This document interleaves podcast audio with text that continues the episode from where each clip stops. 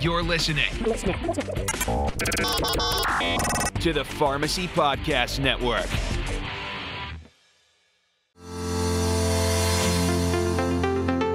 You are listening to Beyond the SIG, a prescription for transformative pharmacy care. This podcast is developed in collaboration with the University of Pittsburgh School of Pharmacy and their Flip the Pharmacy team, and paid for through CDC grant funding provided by the Pennsylvania Department of Health to the Pennsylvania Pharmacists Association, broadcasted exclusively on the Pharmacy Podcast Network. The ACT, Academia CPESN Transformation Pharmacy Collaborative, is an operational learning and acting collaborative between schools of pharmacy and established clinically integrated networks of community based pharmacies. During this episode of Beyond the SIG, Stephanie McGrath sits down with ACT task force members and fellow CPESN network facilitators, Jenny Bacci from CPESN Washington and Megan Smith from CPESN Arkansas, to learn more about how CPESN ACT, and Flip the Pharmacy are all uniting to mobilize and amplify innovation in community pharmacy practice. Welcome back to Beyond the SIG. I'm very pleased to be here today with Jenny Bacci and Megan Smith, who serve as network facilitators in their respective CPESN networks. Jenny and Megan, thanks for joining us today. Thanks for having us. Thank you. Thank you both. Um, would you mind introducing yourselves and describe your roles within your networks? Sure. So, hi everyone. My name is Jenny Bacci. I am an assistant professor at the University of Washington School of Pharmacy in Seattle, Washington. And I am a network facilitator for CPESN Washington, as well as a coach um, for Team Washington and Flip the Pharmacy. Hi, everyone. My name is Megan Smith, and I'm an assistant professor at the University of Arkansas for Medical Sciences in Little Rock, Arkansas, and I serve as the lead network facilitator for Arkansas CPESN. Thank you both. It's really great to be here with you both today. Um, we're all serving as network facilitators for different CPESN networks, so that's pretty cool.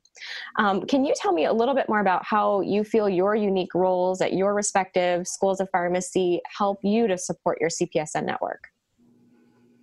Yeah, so as faculty, teaching and research are both a huge part of our jobs. Um, and through research, we're able to amplify all of the incredible work that's being done in community pharmacy. So we use implementation science, we use research and in quality improvement principles to help share the results and all the incredible work being done.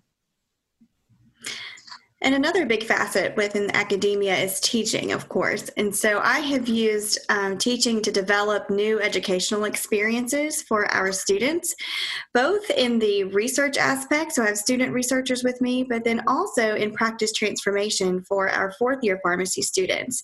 So we will train them to go to practice sites and help change their practices and provide them the facilitation and the resources, maybe some of just the training that they or their staff need in order to make change within their practice. Um, I also help tie in our student organizations and the work that they do at their patient care events or even guest speakers and events that we'll have on campus to tie into our practice leaders and having them um, on campus as well.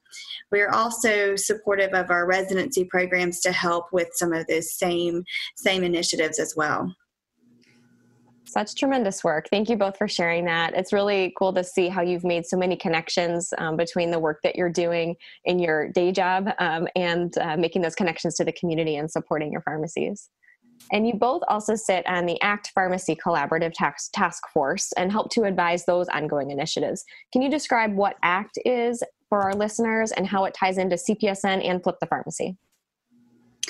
So, ACT stands for the Academia and CPESN Transformation Pharmacy Collaborative. Um, so, it's a long name, but essentially means it's an operational learning and acting collaborative, a partnership, you could say, between schools of pharmacy and established clinically integrated networks of community based pharmacies. In our specific instance, the first one is CPESN, which is the Community Pharmacy Enhanced Services Network. So, what this partnership does is it helps to support the transformation of community based pharmacy practice from a product based kind of care model to a community based pharmacy care delivery model. So through this partnership, both of those um, both of those entities are able to share resources, connect, and learn from each other. ACT also collaborates closely with Flip the Pharmacy. Many of the faculty members at schools and colleges of pharmacy across the country are serving as practice transformation team leads and coaches within Flip the Pharmacy. And then we're also able to leverage the faculty to support all the different efforts. Um, for example, faculty are pretty good at writing cases. So, one of the initiatives that we have um, is a patient case challenge, which we're going to be talking about more in a bit, I think. Um, but really able to help use that expertise and skill set that we have as a school to support the efforts through the Pharmacy. Thank you both. Thanks for breaking down the acronyms. Um, always, uh, always good to do, um, especially in the field of pharmacy. Um, so you mentioned we talked a little bit about community pharmacy practice transformation. What does that term mean to each of you? In community pharmacy, to me, it, it really means a, changing the organization and way we deliver care to focus not on the dispensing, but more on the service side. So rather than viewing ourselves as the people who dispense medication to other people, really seeing it as we provide care to people who take medications. I agree with that. And um, in addition to, to what Jenny said, Believe it's working at the top of our license um, and taking a leadership role within our communities, strengthening the, the, ties of coordination of care to our other primary care providers, and knowing that we are on the front line as well. So you described a little bit about ACT. Um, can you share a little bit more about how ACT is working to support practice transformation? Yes, so ACT is um, one able to unite schools and colleges of pharmacy to our pharmacist leaders and vice versa. It's a great place for our leaders to be able to find who the right contact at each school of pharmacy is if they wanted to create a connection or say, hey, I'm doing really great things in my pharmacy. I think we should work together. Um, they're able to find those contacts through ACT. ACT also helps to just mobilize some of the stakeholders and resources to facilitate implementation of new services. Um, they're able to bring more people to the table to help leaders um, create change within their pharmacies. And then the ACT Collaborative has a national voice. I mean, they we are un- unified. All of the colleges. We have 86 colleges, I believe, involved um, within the ACT Collaborative, and so we're able to share the stories nationwide and really grow and learn from each other. Yeah, and through that connection and unification that Megan talked about, we've had a number of initiatives that we've launched over this first year of the ACT Pharmacy Collaborative. One of those initiatives was the National Day of Service, where we invited students from across the country to partner with their local CPESN pharmacies to provide outreach to those communities. We had, I believe, 36 schools and colleges of pharmacy involved in that over two weeks in November. And we had over 230 student pharmacists participate who were able to provide care to almost 1,500 patients across the country. We've also launched a CPESN Scholars Program where we're able to provide scholarships to five students across the country who are really interested in getting involved in this transformation movement. And it gives them the ability to travel to the CPESN USA annual meeting and really engage and start to build relationships with the national leaders of this movement. And then the third one is something I alluded to earlier around the patient case challenge. Uh, we've launched an initiative where we are inviting triads of students, faculty members, and community pharmacists to take real life patients and put them into case form so that we can not only use them in the classroom to better prepare our students to be a part of this transformation, but so that our partners like CPESN USA and Flip the Pharmacy can use them as resources. Awesome. That's just a lot of really incredible work in less than a year. Um, now that's we, we talked a lot about kind of big picture what community pharmacy practice transformation is. Um, can you share a, kind of a specific example of how you've seen practice transformation in your network? Yeah, so I can share a specific example from something I mentioned earlier with with uh, creating new educational opportunities, where I trained um, student pharmacists to help create change in pharmacy practices, and that is specifically around e-care plan documentation. This was something that um, was really new to pharmacy um, the beginning of last year, and a lot of our uh, pharmacies in our networks were struggling on starting to use this new technology and starting to document their clinical services. Um, they've were were they were familiar and were experts at providing the service, but they didn't have a standardized way to document it. And in the beginning of 2019, we had several software vendors who rolled out um, an e-care plan functionality, which is essentially a way to document clinical services that's codified in a medical way that it can be shared eventually with other systems. And so our pharmacies didn't know how to use that um, and how to incorporate that into workflow. And so we um, we did a lot of training with students and they were and with our pharmacy practitioners to learn about what the best way they could transform their work their workflow and how to identify patients um, to document and what services you should document where to start. In the beginning we just said document anything and that only got a few people going and was only somewhat successful.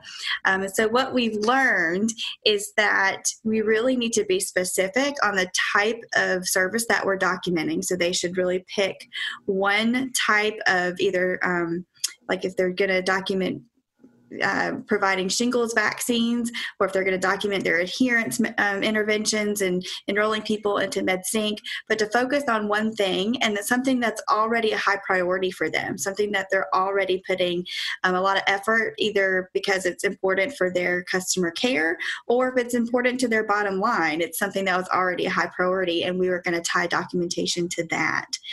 Um, then next was defining how and when, with how if the students going to do this, or there's um, technicians going to help them do this. And so, with our students, we were able to create a protocol for each of these pharmacies. And I'm proud to say, and it's really exciting that the, each of the pharmacies that were involved in this um, did start documenting e-care plans and were able to sustain this change after the students were gone. In addition, um, they created protocols and resources that we have shared with the entire network who use a similar software vendor. So this change, while those specific pharmacies probably got the largest lift with the students being there, um, we've been able to amplify their efforts to the whole network um, and giving them a step by step guide of how to incorporate those uh, that documentation within their workflow. CPESN Washington's a, a, younger network, so Megan, I may need to give you a call and about all these things you've learned and, and, bring that into our network as well, related to e-care plan documentation. Um, but one of the things that really has stood out to me, especially in the past few weeks, has been watching the pharmacies in our state, just like across the country, really pivot and adapt to meet the needs of the community, their communities in the face of the COVID 19 pandemic. And one of our local pharmacies, independent pharmacies, um, just as our state was starting to implement processes and procedures for containing the virus, um, was able to to quickly pick up on that they they were going to need to be able to provide care and more care, and they were going to need to do it more efficiently than ever before. And so they actually reached out to one of the providers in their community that they've been working on building a relationship with through Flip the Pharmacy. And were able to quickly set up a collaborative drug therapy agreement or CDTA, which is our word for collaborative practice agreement for refill authorization. So they were able to, that gave the pharmacist the authority to issue refills for adults who are on stable chronic medication so that the pharmacists were able to get their community and their patients the medications they needed in a timely manner. That's great. That's just it's so amazing to see um, how much practice transformation and you know in both of those examples is happening, um, and it's proof that change is possible. Right. That's what we keep saying, you know, through this process. Um, so we've all clearly seen some really great innovations through CPESN, um, but I think we can also all agree that there's still a lot of work to be done. So what does this transformation movement still need to be truly successful? I think that we continue to we continually need pharmacy practice leaders to be active and involved and loud with us. Um, we are stronger together, and as a um, the more of us there are, there's a hundred thousand of us talking about practice transformation versus just one of us. Um, we're going to make a greater change with all of us being involved. It makes a difference to those who really still don't understand pharmacy and the value that pharmacists provide. Um, they don't under they still see um, see a, a transaction at the pharmacy counter, and that that's always still surprising to me even after being in this work for the short seven years that i've been a part of this is that um, how how the dis how far the gap is between folks who are not involved in healthcare understanding what pharmacists can do. And so we need a lot of people to say, yes, this is appropriate for pharmacy. This is something that we in pharmacy can do. So we just need a lot of people to stay active, be involved in things like a community pharmacy enhanced service network or other type of pharmacy network um, or a, an innovative program like Flip the Pharmacy. The more we have involved in those, the greater voice we have. Yeah, I absolutely agree with you, Megan. We need people to stay involved and be persistent and keep sharing their story and, and sharing it in a way that resonates with all the different stakeholders we have. I think one of the key ways that we're able to do that is to back up our stories with data. Data that shows what we're doing works and that we're able to scale it and provide a standard of care across pharmacies all over the country.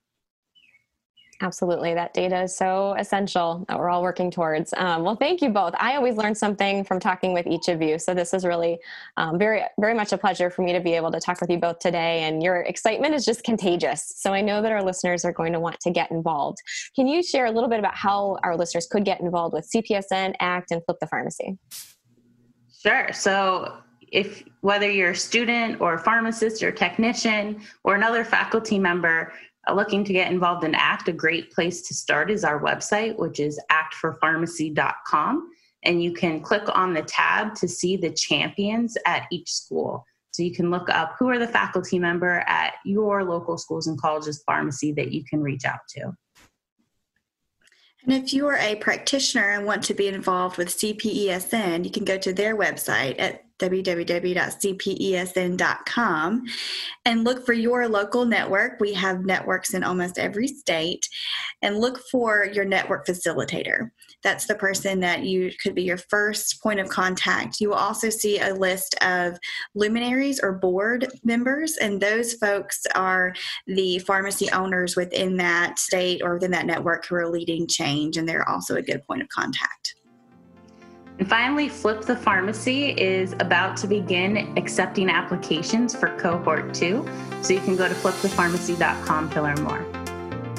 Thank you both. Um, Jenny Bacci, Megan Smith, thanks again for your time and insight today. Um, to our listeners, keep tuning in to Beyond the SIG twice a month to hear more of the innovative stories behind community pharmacy practice transformation. Thanks for listening to Beyond the SIG, a prescription for transformative pharmacy care. Be sure to check back with the Pharmacy Podcast Network soon for the next episode. To learn more about transforming the role of the pharmacist, visit papharmacists.com forward slash podcast. That's papharmacists.com forward slash podcast.